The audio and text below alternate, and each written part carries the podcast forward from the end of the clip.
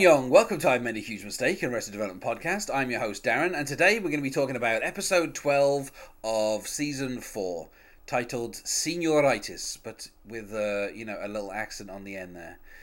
Broadcast on the 26th of May 2013, as with all the other episodes, this one focuses on Maybe, who adds her own little kind of sounds to the opening music. It was written by Jim Brandon and Brian Singleton, both new writers for this season of Arrested Development, and all the episodes were co-directed by Mitch Hurwitz and Troy Miller. This episode was the 9th out of 15 produced, and it runs for 33 minutes and 33 seconds, so that is, 12 minutes over a network sitcom? About 14 minutes over a network sitcom these days. So that's quite a large portion of time. Joining me to talk about this is Amber Stewart. Hello, Amber. Hey, hermanos. And the plot for it, the summary as on the DVD goes like this. Maybe moves out on her own and reconnects with her cousin, George Michael. That's literally all it says. It doesn't, and that's not even completely accurate, because Maybe takes like a really long time to get to the point where her plot crosses over with George Michael's. Yeah. It in this kind of very long episode, it still takes roughly about 15, 16 minutes before that actually becomes the plot. There's a lot of kind of setup, but I like that we start with, Maybe as a high school senior, something that obviously she was at the end of the previous season. So, it's unclear exactly as to how far ahead we are. And her boyfriend is Perfecto Tellers, which is what she says after they kiss. And I liked the way that, they're kind of, they're introduced by the narrator, who he describes like the various lessons they have together, talking, well, I mean, saying that he's doing her English homework, even though English was his second language. And Of course, Maybe says, if you do my Spanish, you'll teach you how to French. And my favourite line about this is where the narrator says, everyone could see that they had chemistry together. And quite literally. Yeah, they're literally in the chemistry classroom, and she's looking over at Perfecto. And then, of course, Donnie Richter, he has an algebra class. He talks about how, he doesn't want to embarrass anyone, so, he has everyone close their eyes, and if they pass the test, they exit. The Babies Having Babies crew is in there, which I think is quite funny. Because obviously, we find out later on that is Tobias's favorite show. Mm-hmm. Maybe is, a high school senior, but she's been doing this for a number of years, and, they don't want to call her a dummy. So she ends up being called an algetard and getting some tutoring. And this is where we cross over with George Michael's episode, as we get his very carefully studied fake shock as he finds Maybe. Obviously, in his episode, we found out that, she ended up, being tutored by George Michael because he saw the grade that she had got in algebra, and of course it was just like it was a picture, wasn't it? So is it a crocodile? No, she gets a crocodile in spelling. Yeah, no, I think it was like an Elvis or something. And when he was told, he was like, that bad? Like, he understands this picture, this kind of pictorial grading system. The weirdest thing is he only spent about a week at openings. So I'm not quite sure how he fully understands like the ins and outs of the grading there. I mean, George Michael strikes me as the kind of person who would want to know exactly what the grading scale is going to be. And he's like, okay, just don't get an Elvis, I think is mainly the goal here. After his kind of very studied pretend, I didn't realize it was you and all that kind of stuff,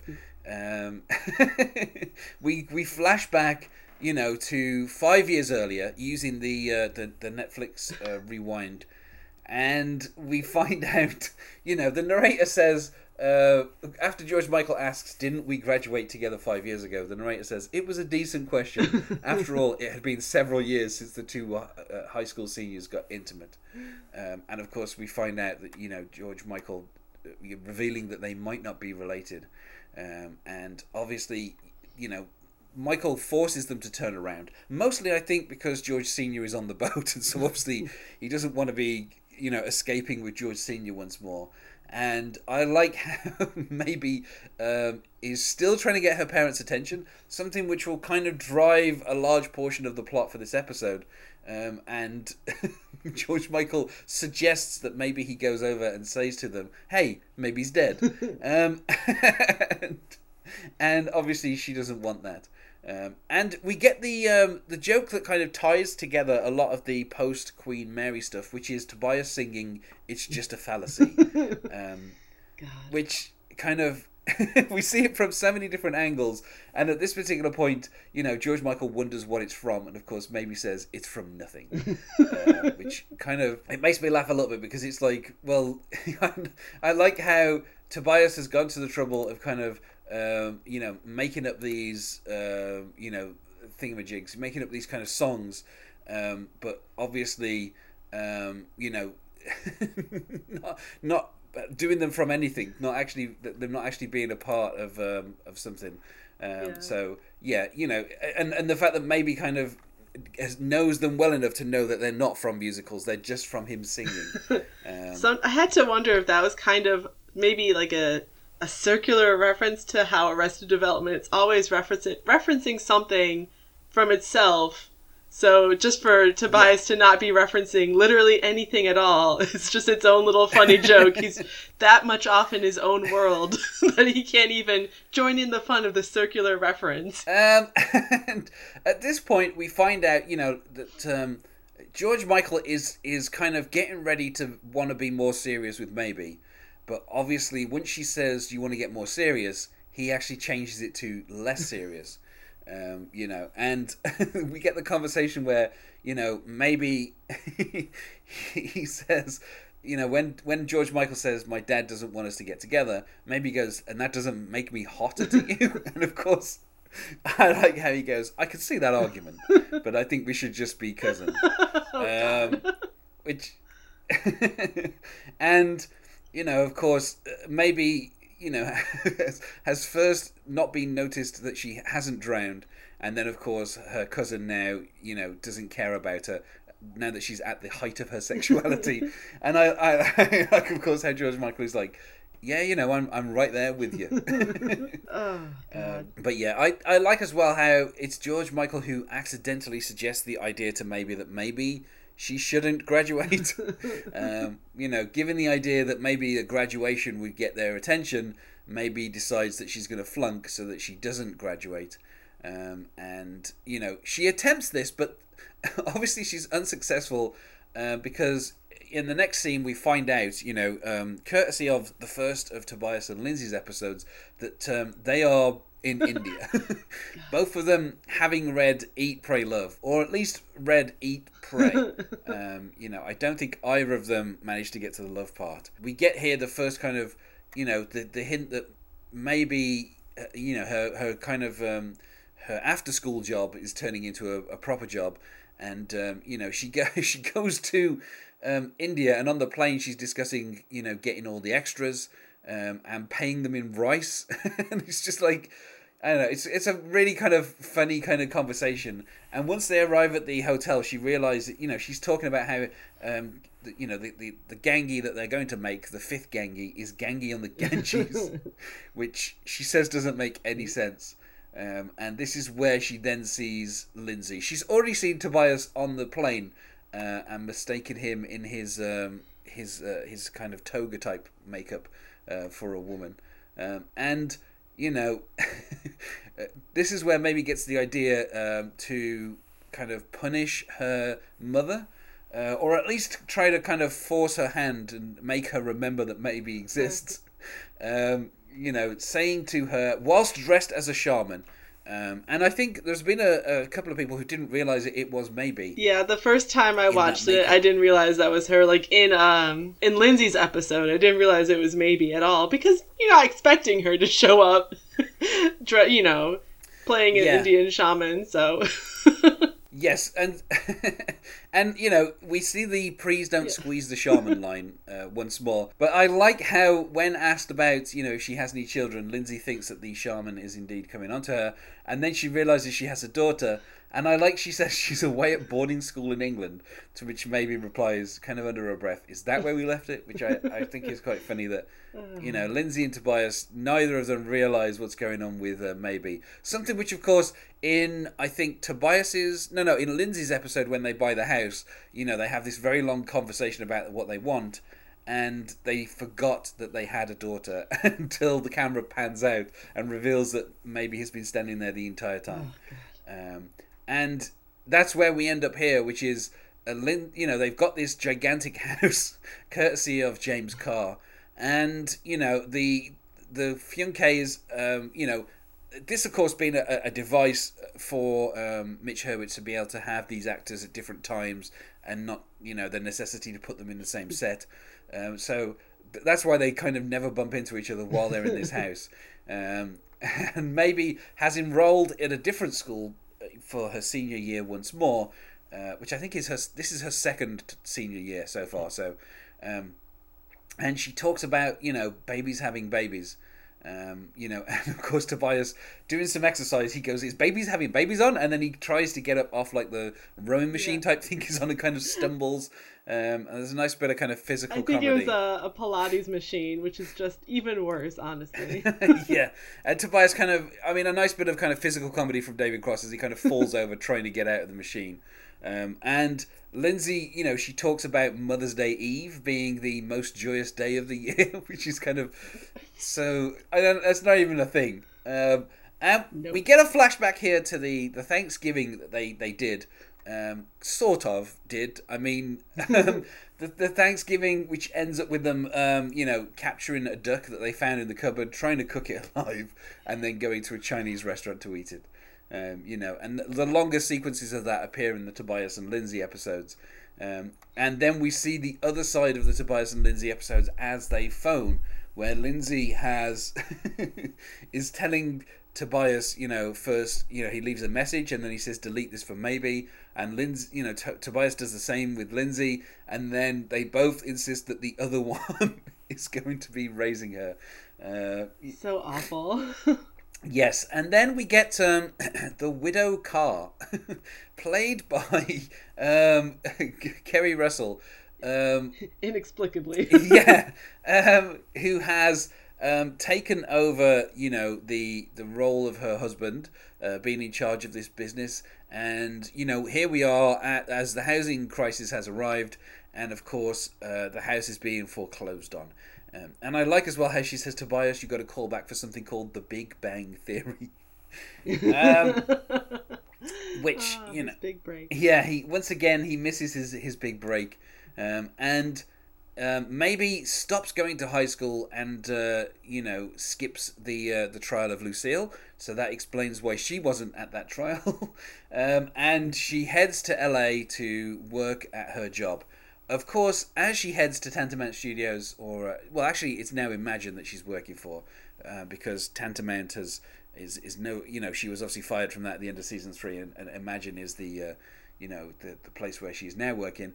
Kitty is also working there, and she fires Mabie because she never got a high school diploma. And they point out that Ron Howard also never graduated. And I'm thinking they're saying high school here. Which just seems funny to me. That, you know, the idea that Ron Howard was spending so much time being a child actor that he never actually graduated. And of course, after being fired, Mabie returns to, you know, what she knew, which is basically being a high school senior, almost kind of professionally. She each time she just keeps going back and flunking, and then kind of, going back once more. And we get, as we do all the time, the kind of the graduation things, the little photos. Oh, yeah, the yearbook photos. Yeah, the yearbook photos. And there's so many jokes in those, we can't really go into any of them. But, you know, before going back to high school and after, you know, leaving the entertainment industry, she ends up living in the penthouse And it's for, with an ostrich. Something which is just an odd running joke that they added this year, where this the kind of ostriches appear here and there.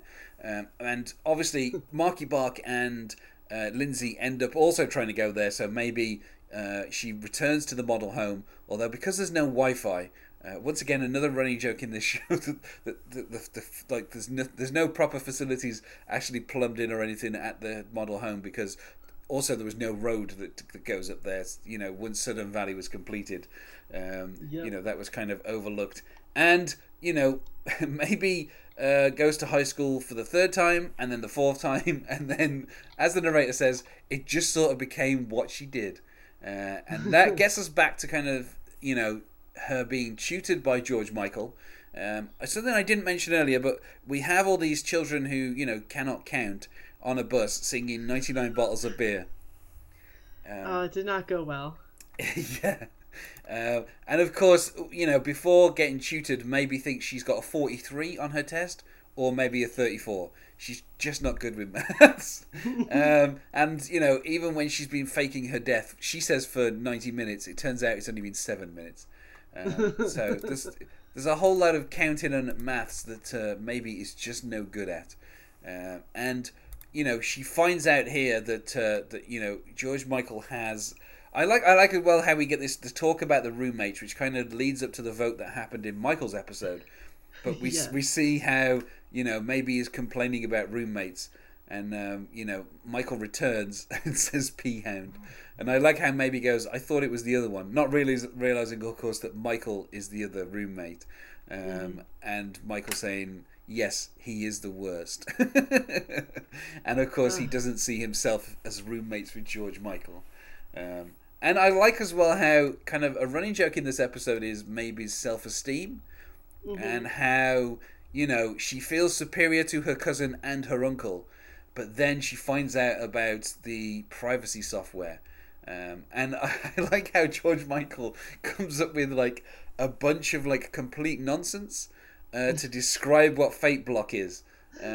You know, where he talks about it's just a Boolean-driven aggregate of what programs call hacker traps, which uses false metadata on top of false authentication and a fake profile that would misdirect completely those users away from anyone's personal information. And, you know, in other words, when you have friends over, you know, you're listening to music and they want to steal your music or copy your movies. And he keeps kind of going on this very long kind of story about what it does, but then he finishes just with... you know, it's called Fakeblock. And I like as well how he goes, it's super low-hanging fruit. Someone's going to do it. We're just going to try and be those guys. Which, you know, obviously, you know, this doesn't help maybe self-esteem, but it does help George Michaels. And I like as well how Michael says, you should see his Facebook page. Doesn't have a friend on it. That is so rough. Oh, my God. Yeah, the narrator, of course, says that last part had nothing to do with Fakeblock. You know, which I just kind of love. You know, this idea of Fakeblock, obviously in this episode, it gets completely expanded upon. But I like how it starts with kind of a parallel of, you know, the structure of the social network. And it just ends up with, you know, two people starting with an idea, and then that kind of gradually kind of explodes and gets out of their control, which is what happens in The Social Network. But here, you know, the person who gets it to explode is completely unrelated to the actual idea and has no idea what it's actually doing, which I kind of love how completely out of control it lets maybe get. But before she gets there, you know, she goes on the bus back to high school, and there's two girls who basically are talking about how there's an undercover cop at the school. And, you know, they talk about how, you know, what loser pretends to be in high school in their 20s. Obviously, this gets to maybe. She talks about how it's pretty gutsy. And, you know, they think she's the cop. And, you know, Perfecto here is asking about how, you know, how the tutor was. And, you know, is he going to take you away from me? And I like how maybe he goes, well, not until his software hits and he can buy me an apartment. So. Which, you know, I kind of love how, you know, that idea is the thing that then seeds the rest of what happens in the episode. You know, and at this particular point, we get a little bit of a kind of, crossover with some earlier episodes.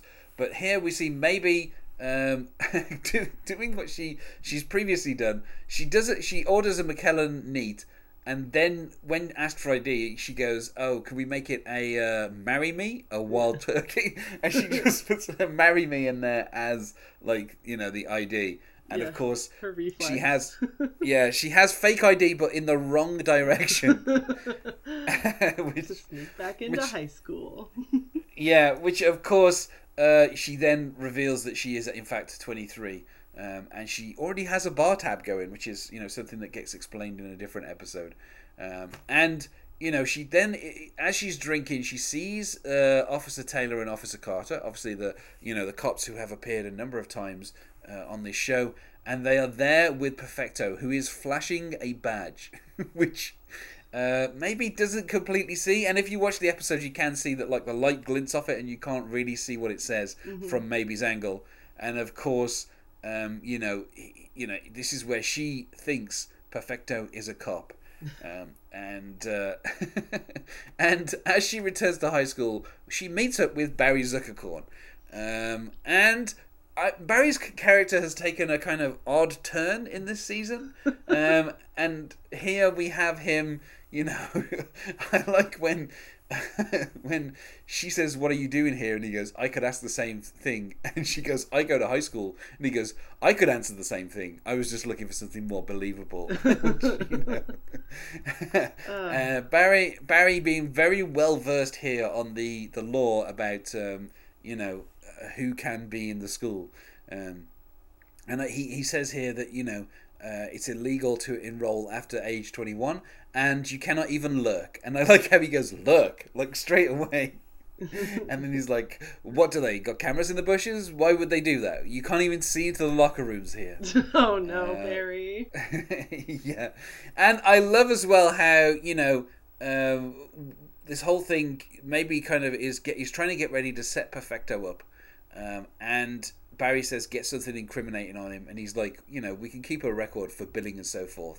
And of course she takes a photo of Barry next to the school, and he goes and saying, "So I can follow up on my own bill." And of course he goes, "Very good." He goes, "You should be the lawyer. Very good. Pro bono." And they high five, and then he decides to do it pro bono. And I kind of just love this this blackmailing between the two of them, so that neither of them ends up paying. We see the ostrich that is loose in the penthouse. It's funny because over the series, obviously, each person, after Lucille has left, each person keeps coming back to the penthouse after the ostrich has been let loose in there, and nobody ever bothers to try and clear it up or get it out of the building, or they just keep letting it run wild. And Lindsay has taken the Gangie 4: facelift check. Which maybe should have been getting, and as Maybe is looking for that royalty check, she sees that she is getting an Opie, which for a lifetime achievement award, which I think is quite funny. That obviously they're deciding that at age 20 something, her career essentially is over, and obviously that's something that will play into her talking at Facebook later on. Fakeblock, should I say, even? Yes. The Fakeblock. Yeah, it's a lot like the Netflix. But yeah, and of course we find out that Perfecto is 17, and she decides that Maybe will feel better after she has got a little Mexican in her, which is something that obviously. Yeah. But I like then how, because this episode, I mean I feel like we're kind of breathlessly running through it, but there is so much stuff that kind of keeps happening. It was jam-packed. We find out that she's the one who gave the model home away to the crew to entrap a local predator, which she did to get some money. And when she turns up at the OP, she runs into Jeff Garland playing Mort Meyers once more. And she also runs into Isla Fisher as Rebel Alley, who is her friend, because obviously they've travelled in the same kind of circles. And Mort Meyers is basically saying that her career is over because they've got the she's getting the OP Lifetime Achievement Award, and he started up a new company. Everyone is basically getting into the internet, and of course maybe understands none of it at all and is very easily impressed by it. And I like how Mort Meyers here, he's got this company called Schnoodle, which has a programmable overlay, upscalable multi-tenancy pipeline across multi-user overseas financial transactions. Oh my God. And he's got 18,000 hats. So that is all he has done, basically. He's come up with a name and made 18,000 hats. Mm-hmm. But I like that this kind of calls back to the time where, in the early 2000s, we had like the first kind of .com bubble. And there was this kind of thing where if you just had a good enough name, mm-hmm. you could end up getting tons and tons of cash before anyone actually figured out what your service was offering. And the most famous example of that is Pets.com. Oh, God. Which, yeah. which spent literally, I think, for when they went bankrupt, they figured out that for every customer that they got, they ended up spending something like $11,000 in advertising. Oh my God. And most of the customers ended up basically spending like £200 or £300, so it wasn't even worth it. But it's just crazy. But I do like the idea that we're kind of back in that kind of frame here where people can just have like a name of a company like Schnoodle. Ooh. and have 18,000 hats, and that's a company. And Rebel Alley obviously, talks about her sister getting pregnant, and that, so she has to show up at the Opies to give out the awards. And this is where Mort Meyers. I like he says, "If you need a name, I'm the guy who came up with Schnoodle." Terrible. Yeah, and this is where maybe starts talking up Fakeblock, and this kind of turn explains what happens in. George Michael's later episode. But it's interesting because, having watched this season, the characters are, although they've got their solo episodes, they end up kind of being paired up. So you have Michael's storyline that kind of intersects a little bit with Job's storyline. You have Oscar's storyline, which leads into Lucille's storyline, and a little bit of Lucille's storyline then leads into Buster. Maybe obviously turns up in George Michael's episodes before she turns up in her own episode here, and then she returns in George Michael's later episode. And we also get some crossover from Michael through George Michael's episodes and George Senior's episodes, and then into Job's episodes. And so characters are really kind of, although they're alone, they're also kind of a lot of the times paired up. And obviously Lindsay and Tobias, they each have two episodes, and they're both in each other's episodes quite a lot. They can't escape each other. And then obviously Maybe kind of is also featured a little bit in each of Tobias's and Lindsay's episodes as well. Here we have Maybe suggesting that, Fakeblock is going to be huge. And I like how she says, "This could be big for me. I could make Fakeblock huge." Which, when we get to the fact that they have an aircraft hangar, we find out she actually does this. This is something that she's very successful at. And of course... George Michael insists there is no company, it's just some software, and, you can't be telling people about it. Okay, yeah, so, DVD.com is a thing. It was Quickster, and you can't... It's DVD.com, a Netflix company. So you can get just your discs, because you know what? Sometimes the internet's hard to understand. There are all those tubes, sometimes they break. Why not have a truck bring it to you? So it is a real thing. It just doesn't have a stupid name. They're like, DVD.com, you know what it is, you know what you're about. Yeah, this is it. Yeah, they were going to give it a different name. And so I think the fact that she's talking about the Netflix is obviously a little bit of a jab at the fact that Netflix was going to go for a different name. And of course, I just love this metaphor here where she says, George Michael, do you think they invite the animals and then ask them to wait while they build the zoo? And of course, George Michael goes, "No, that would be a bloodbath." And of course, this is where she gets the idea to get the seed money, basically, to start the company that will become Fakeblock. And, she says she's going to become a heiress, which George Michael then thinks she's saying a Harris. And then, she says, "Oh, no, you can still be the boss." And then this is where she decides that she doesn't want them to be known as cousins. So he has to change his name, basically. And this is where we end up kind of in a roundabout way getting to the point where George Michael introduces himself to Rebel Alley as George Maharis. And, this is... The narrator underlines the joke for you by saying, "George Michael Bluth finally got a new name.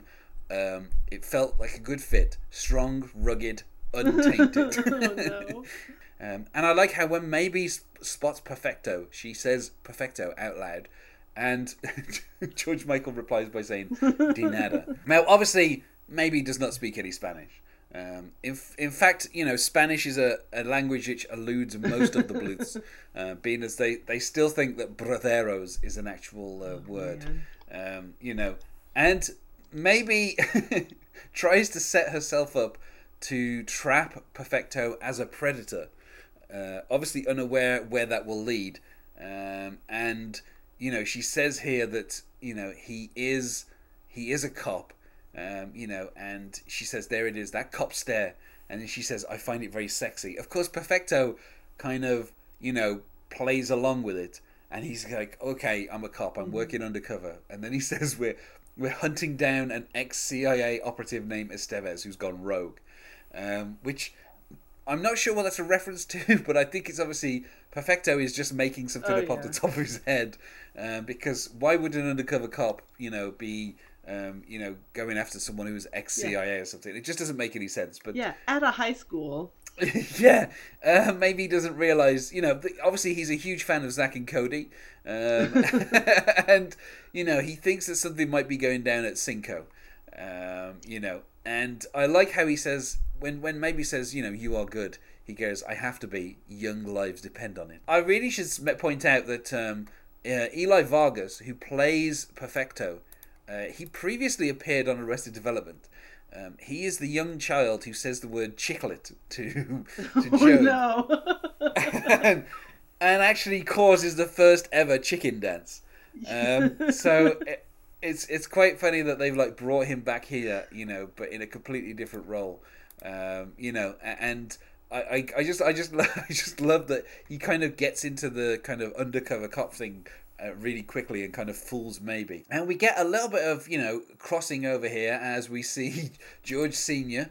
From his second episode running up past and, you know, taking the check from Lindsay to Herbert Love, who says, I'm going to put this on my wall, you know, which, yeah. And then, of course, we see that Lindsay is there getting some shrimp. And this is where she finally runs into Maybe. And, you know, I like as well how we kind of get this weird thing where no matter what Maybe says, Lindsay keeps trying to turn it around so that she's done something good. So when she's like, you know, she says she's getting a lifetime achievement for her work in the entertainment business, she goes, tell your therapist. And she goes, I'm not in therapy. And she goes, then I must have done something right. No, Lindsay. Yeah. And then we get Maybe's speech, which she decides to... lace with profanity, you know, after Kirk Cameron has given a very Bible-y introduction. And, you know, she says, tie yourself to a chair, this is going to be a rough ride. And then she just keeps going on, you know, swearing left, right and centre. In the middle of it all saying, I'm starting Fakeblock with George Miharis, the world's first anti-social network. And then she, you know, finishes off. I like how as she goes to leave, she comes back on and goes, please welcome the talented voices of Phineas and Ferb. Yes. So and then gets chased off by security. Yes. And of course, as she's chased off by security, she runs through Job's first episode as he is backstage trying to sabotage Tony Wonder's trick. And, you know, this is where we end up with what is kind of like the oddest things, because it sets up stuff that's happened in Lindsay's episode before we know why it's happened in Lindsay's episode, because Lindsay's episode was a few episodes before this, her second episode, where she ended up with Herbert Love. So we now find out that she was basically being whored out by Maybe. Maybe was pimping her mother out to Herbert Love's manager. And I love as well how... we end up with the situation where, you know, the campaign manager for Herbert Love asks, you know, if the redhead is Maybe's. And, of course, you know, he says that, you know, discretion is appreciated. And, of course, Maybe says, I'm the discreetest. And then, of course, the manager says, and I love this because, obviously, you know, there's an understanding of what they're doing. But then the manager goes, just to be clear, I want to hire her for prostitution. And then she goes, yes, no, definitely. That was clear. I'm going to charge you for that. So, So if anyone wanted to capture them in this kind of illegal act, they have, you know, they have the they've already kind of got the, you know, it just laid out clearly. You don't need to entrap them. They're basically saying it. And, you know, this is how Maybe gets the seed money and becomes her mother's pimp. And in the background, Herbert Love, played by Terry Crews, of course, wonderful in the role. He keeps talking about the wall and how China are going to have to rename theirs the Good Wall of China and how this wall is going to be good. And he keeps going on about the wall in the background while this transaction is taking place to one side. You know, it happens that Lindsay has nowhere to stay, so she ends up coming to Maybe at the model home and, you know, basically when she arrives, she goes, "Free B." So obviously, you know, that kind of running joke is once again brought back. And we see a very quick flash of Lindsay in the slut shirt at the men's prison and Maybe realizing, of course, you know, that it's going to be a lot easier to pimp her out than she had expected. You know, she thought she was going to have to try and trick her, but she just basically has to make the phone call. I like as well how we get the reappearance here of Jim Cramer. Now, I would say between Jim Cramer's original appearances and his appearances here, obviously in between there was the housing crash. Yeah. And Jim Cramer, if anyone remembers it, he went on The Daily Show and Jon Stewart basically tore him a new one, saying how he was dishonest and, you know, kind of misled people and didn't know what he was doing and all that kind of stuff. So I find it hard to kind of, you know, after that, kind of take Jim Cramer as anything more than a person who just yells and screams on TV and is kind of, as most people would know, a little bit right-wing. Obviously, he's on Fox, so it's to be expected, but... you know, I personally don't think it's as funny as it was before to have Jim Cramer on, but I do kind of like how this is like the stupidest thing he does, where he says, you know, the kind of Fakeblock got a mention on Mad Money. Yes. As a hypothetical buy. It's not even a stock yet or a real thing. He doesn't know. Yeah. For all I know, it's not even real, is what he says. I just kind of love it so much. And then we get, you know, a shot of Gangie 4, you know, courtesy of Tantamount Pictures, where you see Jim Cramer going, I'm raising the alert level from don't leave the house to board up your windows. Over the coming days, Maybe uses her mother to get, you know, a lot of money from the Herbert Love campaign. And, you know, I like how they talk about how she does it discreetly and she ends up throwing this money all over the bar by accident. She goes, I dropped the whore money. And I love as well how we get this thing with, you know, she's in the model home. She's sitting there kind of like eating, you know, terrible food. And then she goes, this is disgusting. What am I doing? And just throws the kind of Parmesan and mustard out. And then she goes, I've got money coming in. And then she goes off to eat. And, you know, she starts setting up the Fakeblock office and paying for it with stock options, which, you know, is kind of such a, you know, a kind of VC type thing to do. And then she gets George Michael a cool retro company car, which, of course, is the stair car. I'm guessing successfully unwedged from where George Michael left it. Or maybe this is just a new version of that same car. I'm not sure. Yep. And I like here, this is probably one of the funniest jokes in the season, which is Maybe, you know, revealing that they've rented an office and they're, you know, setting it up. And she says, with a little help from a wealthy benefactor, Lucille 2. And of course, George Michael goes, oh, Gangie. And she goes, no, Lucille 2, Austero. And he goes, I don't know who that is. And Maybe then goes, you don't? And he goes, never met the woman. And that is actually 100% true. In the course of all four series of Arrested Development, George Michael has never shared a scene with Lucille Austero. And so, of course, he has no idea who she is. And I just kind of like as well how, you know, Michael Cera delivers those lines so seriously, and he's like, nope, I don't know who she is. And it's kind of a very meta joke, kind of, you know, made flesh in this kind of like clever, because, you know, if you're a fan, you think to yourself, well, actually, when, you know, have they met? And you realize, no, they never have. So why would he know who Lucille Austero is? And, of course, Maybe reveals that she will actually be driving the stair car because it was part of the deal. You know, he gets a 1988 yellow Cadillac as, you know, her car is given to him. And I love how he goes, she only uses it to to get to and from hip replacements. And then she starts laughing, and then she stops and goes, "Oh, I guess that's only funny if you know who she is." It's such a kind of great joke. And, you know, this is where, you know, maybe pays to have the model home sprayed for pests, and and we get the return of Steve Holt. Steve Holt. And, you know, when she sees the bill, she goes, "I used to date a guy called Steve Holt," and Steve Holt obviously delivers his Steve Holt, and then maybe goes, "Yeah, that's the guy." Oh, no. Steve Holt says, "Heck of a birthday this is shaping up to be." And we see that Steve Holt, obviously his bug off the top of his van gets knocked off, and we see Michael and Job fighting to get to the model home, and Michael delivers the line, which is actually, this is like the weirdest thing. This is from George Senior's episode, not Michael's or Job's episode, where he says, "There are some vultures. I think they might still smell Pete." Of course, Pete the mailman has died. Yeah. And maybe is trying to seduce Perfecto, and she practices her line saying, "This top is completely see-through, and I'll put it on and show you." And then she's like, "Where am I supposed to wear this?" And she's kind of like, you know, coming up with the idea of how to seduce a 17-year-old, whilst at the same time pimping her mum out, and also coming up with Fakeblock. And the narrator points out that she has 3 jobs. As well as being a high school senior, and she is doing all 3 jobs really well.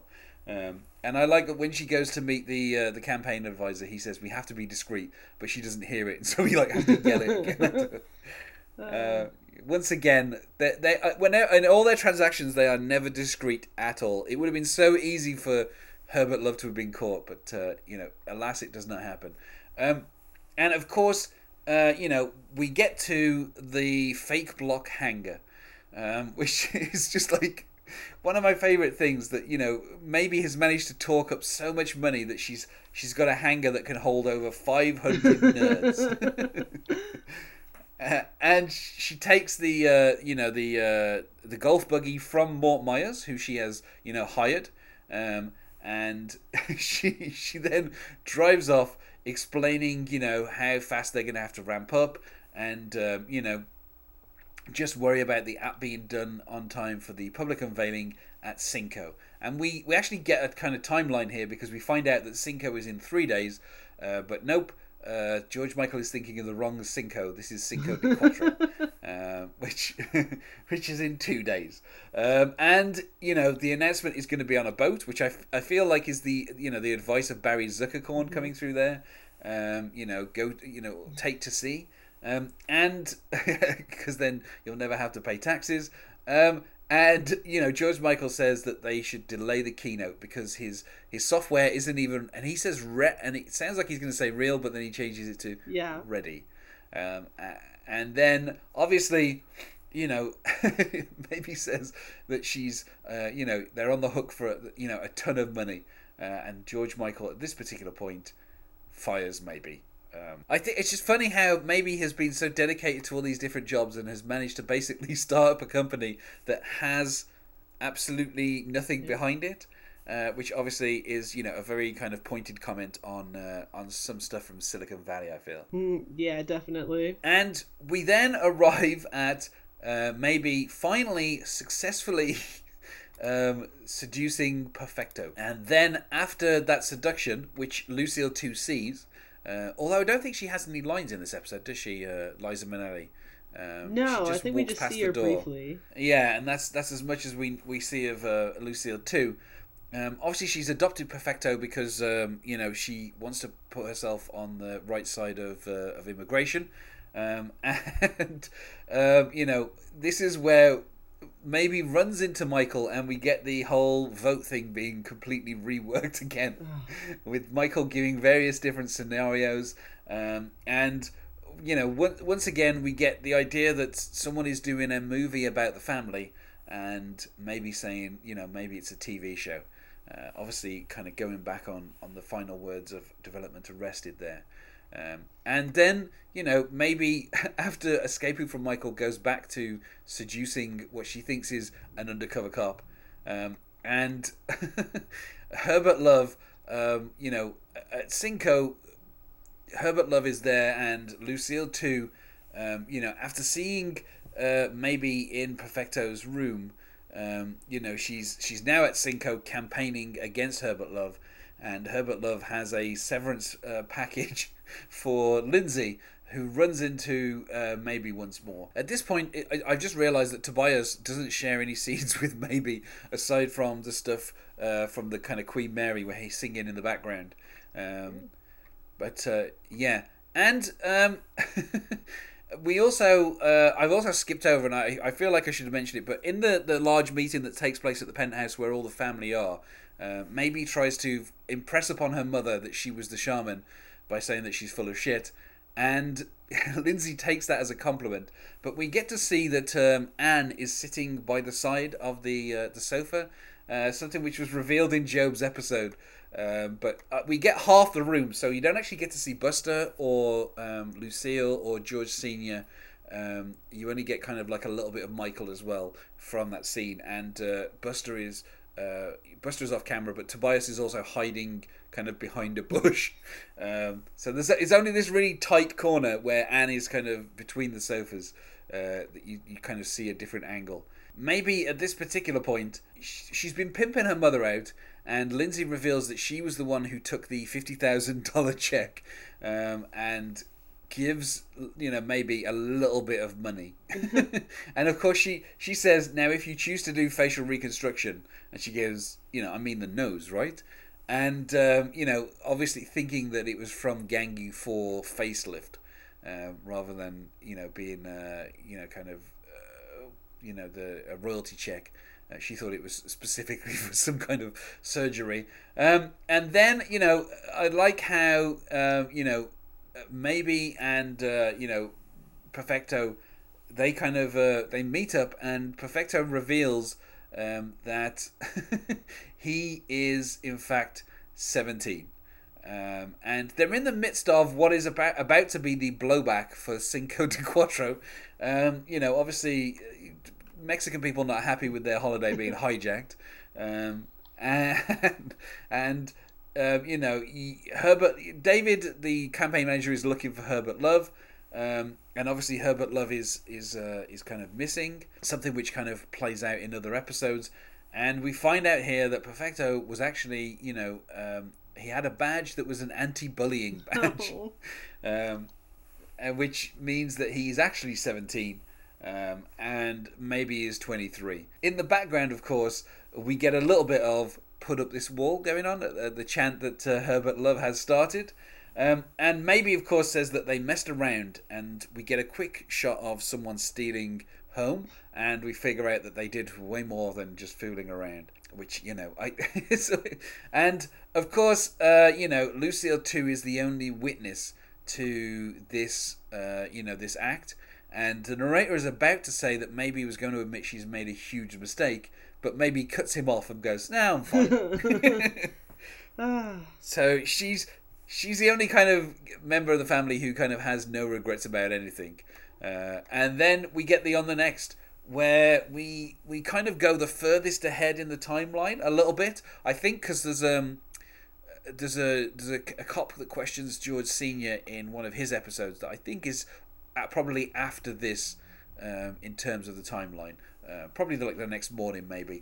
And we see the stair car, and we see blood down the steps. And of course, Sally Sitwell, the campaign manager, says that's the way she usually falls. And people ask if she's going to run in her place. And of course, as Sally Sitwell walks away, we see someone painting "Vote for Sitwell" on the side of the stair car. So once again, you know, Sitwell taking over Bluth. And then we get the kind of payoff for all the Perfecto stuff. You know, Maybe thought she was going to be fine, but it turns out that Donnie Richter was actually Rocky Richter.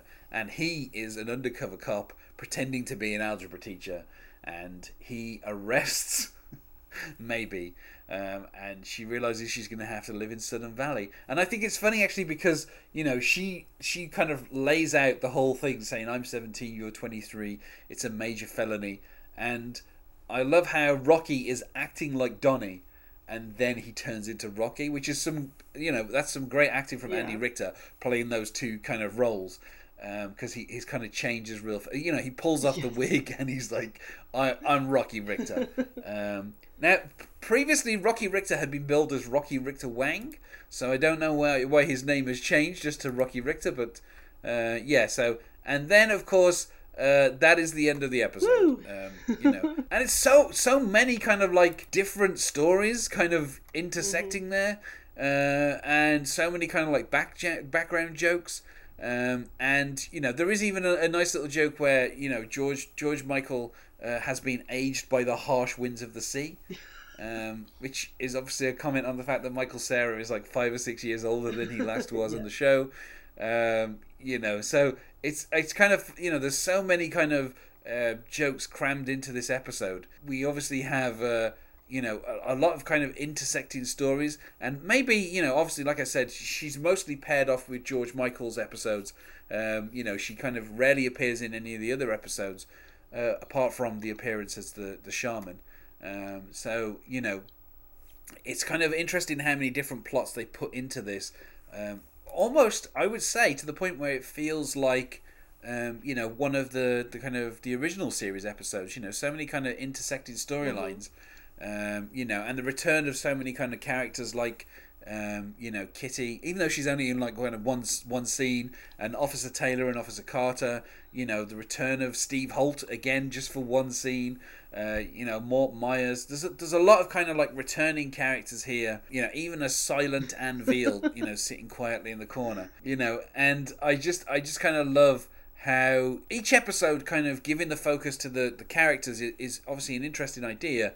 And a lot of people didn't enjoy the season because of that. But I think put in, you know, kind of maybe at the centre of an episode is obviously interesting, because in previous, you know, episodes, maybe would never be the centre of like much of a plot.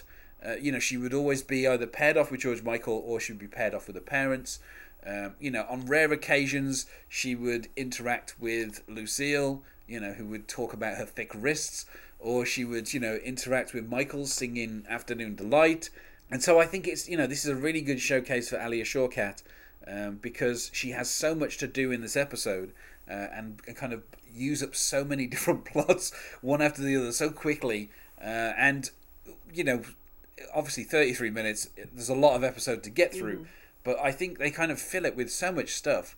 And, you know, in particular, putting Alia Shawkat at the centre of it, you know, I think she really carries the episode. Yeah, and the reason I wanted to do this episode from the fourth season is because Maybe was my favourite character from previous seasons. I don't want to say she's horrible. They're all terrible in their own little ways. But what really struck me was that she has a lot of hustle. Like you mentioned, she's doing 3 jobs and being a high school senior, and actually at that point kind of doing okay at it, I think. I couldn't tell if that A she got on that math test was just a prank to, like, you know, the only A you're getting is, like, whatever, handcuffs. I don't remember how that joke went. But she's, you know, holding down 3 jobs, and she's actually good. She's holding down 3 jobs, and she's actually good at raising money for this not real company, but people don't know that. She's a pretty good pimp. She's good at various crimes, essentially. Yeah, and she successfully stops Barry from charging her any money as well. She like blackmails him almost instantly. Oh yeah, she's like very street smart. She may not have like school smarts, but she knows like what to do when it counts. I think if Fakeblock, sorry to spoil this for anyone who hasn't finished, if Fakeblock had been a real company, she would have been an amazing person to have on the staff. She knows how to get things done. Yeah, I particularly like how she's doing a presentation and she has so much confidence that she like drops the pointer, and then she like pushes a chair over. Yes. So it's like doing a mic drop, but then doing a chair drop as well, just on top of it, to show how much confidence she has in this company. Exactly. Yeah, you know, it's and you know, obviously Alia Shawkat, you know, from after, you know, Arrested Development until the return in season 4, you know, she did a few films. She was in that one with Juno. What's that film called where she does the roller derby? Whip It. That's it. So she, you know, and she's really kind of funny in that. You know, so she kind of. It's funny because obviously, I guess the joke about her kind of constantly returning to school and being a senior 5 times in a row is also a play on the fact that, you know, a lot of child actors end up stuck kind of playing as she was in Whip It. You know, she's like 2 years older than she was in Arrested Development, and she's still playing like a 17-year-old.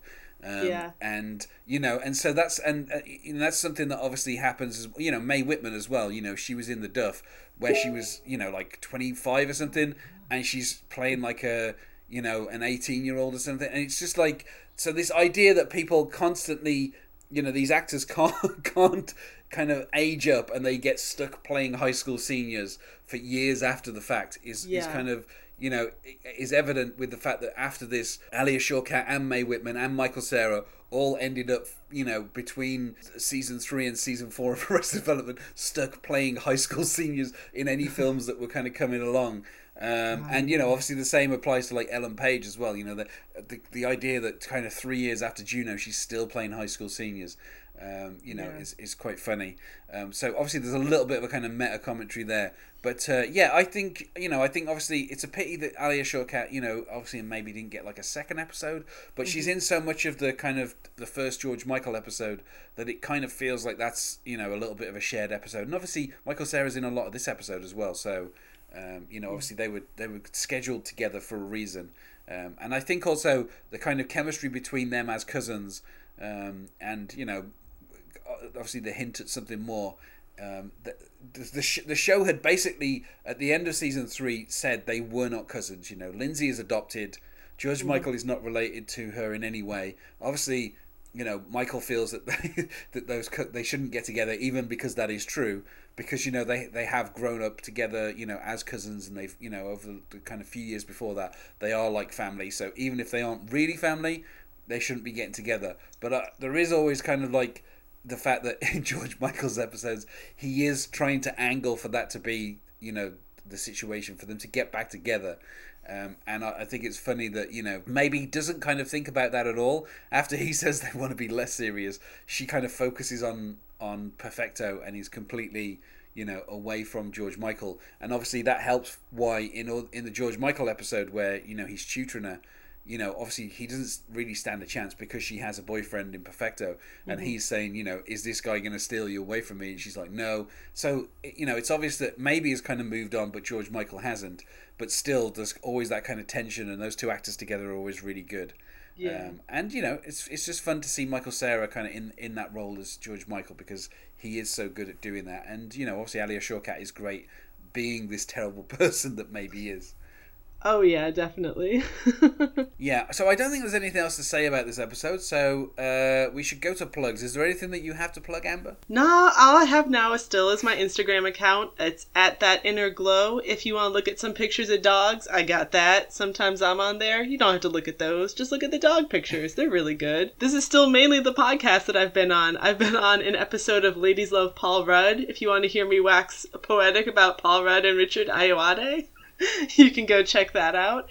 But yep, that's it. Okay, and obviously if you want to follow us on Twitter, you can find us at Huge Mistake Pod, or you can find us on Facebook at Huge Mistake Podcast. Thanks for being my guest once more here, Amber. Of course. And otherwise, goodbye. Bye.